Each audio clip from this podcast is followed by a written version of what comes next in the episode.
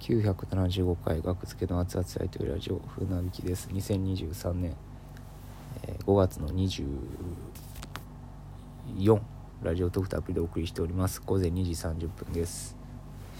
はい。まあ昨日は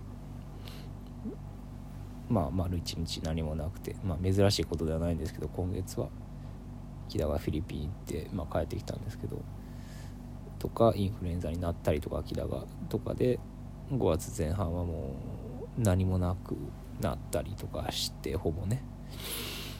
で今はまあ別に今日もライブやし明日もライブやしでも1週間もう切ったんか。5月30日は大阪単独ライブ。はい。こちらなんかチゲットでもチケット予約もできるようになったらしいんでまあ事前支払いなんですけど、はい、計算したら3500円の前よりチケット僕もう購入一歩手前まで行ったらえー、何ぼやったかな。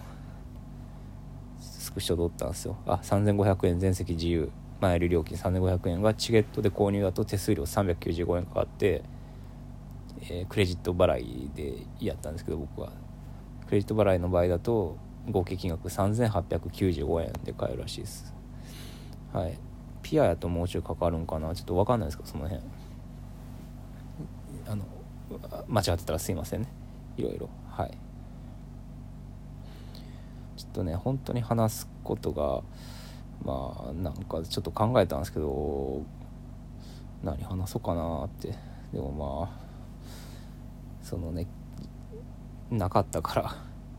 昨日どういう一日を過ごしたかっていうねリアルなリアルなね今のリアルな額付け船引きをねちょっと言おうかなっていう。はい。何時に起きたかな？9時9時か10時かぐらいには起きて朝ごはん食べて、うん、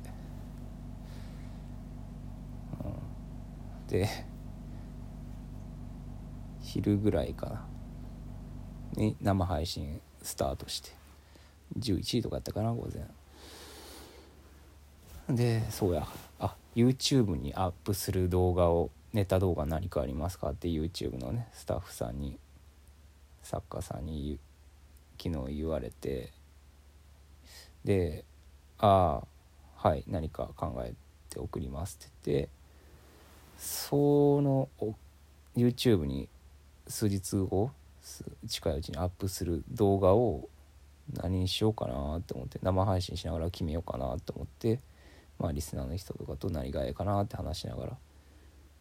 うん。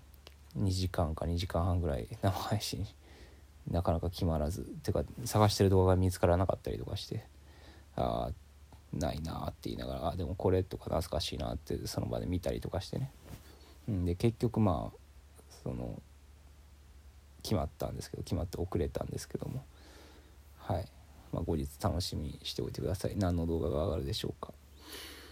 でえー それ終わってうーん何したかな。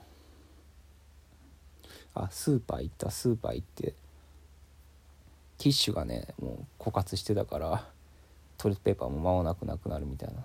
ティッシュとトイレットペーパーと納豆と、えーヨーグルトと牛乳とうんそんぐらいかな。を買って。あスーパー行く前にそれ冷凍うどんをね茹でてそれでめんつゆと生姜と、えー味付け海苔と天かす入れて、まあ、鍋のまま釜揚げうどんみたいな感じで食べて寒かったんでね。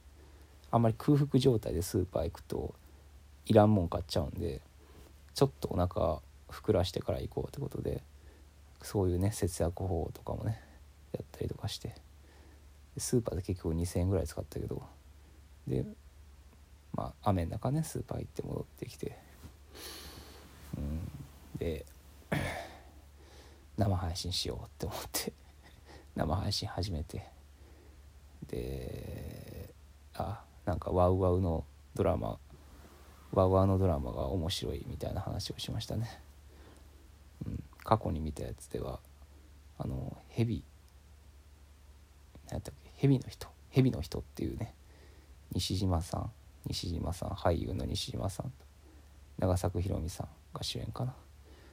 ヘビの人が5年前ぐらいに見て面白かったですみたいな話をしてね、うん。まあ、その話をしてああなんか今日はもう特にまあもう何をするとかもないからネットフリックスでなんか見たいなアマゾンプライムとかでって思って。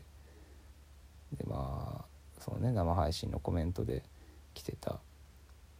それは死刑に至る病っていうのがタイトルだけ知ってるけど見たことないなっていう安倍貞夫さんのね主演の、うん、じゃあ見てみようと思ったけどそれは有料じゃないと見れなくて。ネットフリックスとアマプラは入ってるんですけど。んと思って探してたら、えー、伊藤潤二さんの漫画家さんの伊藤潤二さんのえー、何だっけマニアック。マニアックっていうねタイトルのアニメがあってこれ以前いつかの生配信でリスナーさんが言ってたやつかなとか思ったりじゃあ見てみようと思ってうんあそうその時の生配信で伊藤潤二さんの漫画がのなんかニキビ潰すやつニキビ潰すやつありますよみたいな僕はニキビを潰すみたいな話をした時に ニキビ潰す話伊藤潤二さんのやつありますよって言って「あ無料で読めますね合法で」みたいな感じで合法で無料で読めるサイアプリサイトで読んで面白くて、うん、でまあそれでそれが結構前かな。数週間前かな。であ伊藤潤さんのマニアックがあるわって思ってじゃあ見ようって思って3話まで3話？エピソード3まで見ましたね。1つのエピソードで30分あってその中で1つの話だったり2つの話だったり、うん、って感じですね。うん、それの首吊り、えー、首吊り気球。首吊り気球っていうのが3話目にあって、うん、30分間首吊り気球でしたね。なんか首吊り気球既視感がすごいあって見たことあるんかな僕もしかしたら。アニメは最近ですもんね。漫画で読んだことあるんかな。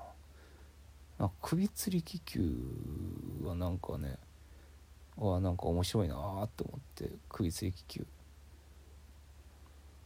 うんで首吊り気球これ代表作っぽいなっていう感想を持ったんですよね。なんか伊藤潤二さんをあんま知らんのですけど僕は。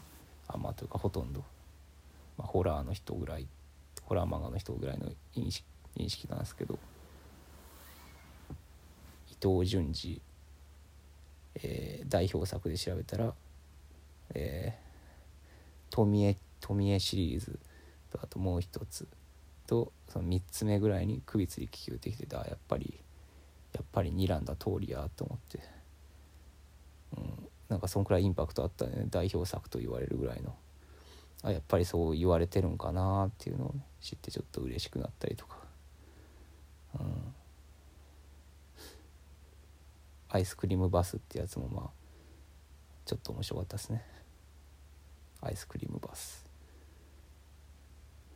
うん、まあ漫画で読んだ方が恐ろしさはあるっていう感想はね見られましたけど。アニメになるとちょっとポップっぽくなるんかな。まあ、見やすくはなりますけどなんか。確かに。漫画で読んだ時はなんか白黒ってのもあるやろうけど生感がねなんかあったというか、うん、じじっとじっとりしてる感じ、うん、でこんなにも時間経つの遅いのこれ。まだ9分半？めっちゃ喋った今日気がするんやけど。まあその後、寝て、まあ、晩ご飯食べて。そんなことしてた？らえもう23時になるやみたいになって。朝は格付けやってたら格付け。23時15分からロンハーで格付けやるんやっていうのをねもう事前にテレビ欄で知ってたからあ格付けは見たいなって思って。格付けってね僕は高校ぐらいの時にすごくてあのあのアンタッチャブルさんとかおぎやはぎさん。あと誰がいたかな。フルポン村上さんとかもいたのかな。んかまあそうそうたるメンツで。うんなんか違ったらすいませんね。なんかめちゃめちゃそのお笑い芸人のなんか地形が試されるめちゃめちゃ面白いコーナーでしたねロンドンハーツの。その、まあ、有名なのはあの女性バージョンのね女性タレントバージョン。杉田薫さんとかなんかバチバチのね、うん、あっちの方がなんか格付けといえば格付けし合う女たちの方が有名有名というかメインっぽいけど格付けし合う売れっ子芸人たちとか若手芸人たちっていう方をねめっちゃもう多分録画して DVD とかに焼くぐらい焼いて繰り返し見るぐらい好きでしたね僕そのコーナーが。うん、山崎さんが特にめちゃめちゃ面白かった毎回。うんまあそれであまだ続いてるんやこの企画と思って見て。そしたらあのすぐ終わってあれ？前半終わ後半は次週みたいになってあ30分番組なんや今っていうのをそこで知りましたね。ロンハーが。うん。久しぶりに見たな。なんかテレビあんま見んくなってしまった。よくないんですけど。まあそんなことで12分。まあこういうね一日に何を過ごしたかっていう回もないよりはあった方がいいんじゃないでしょうか。ありがとうございました。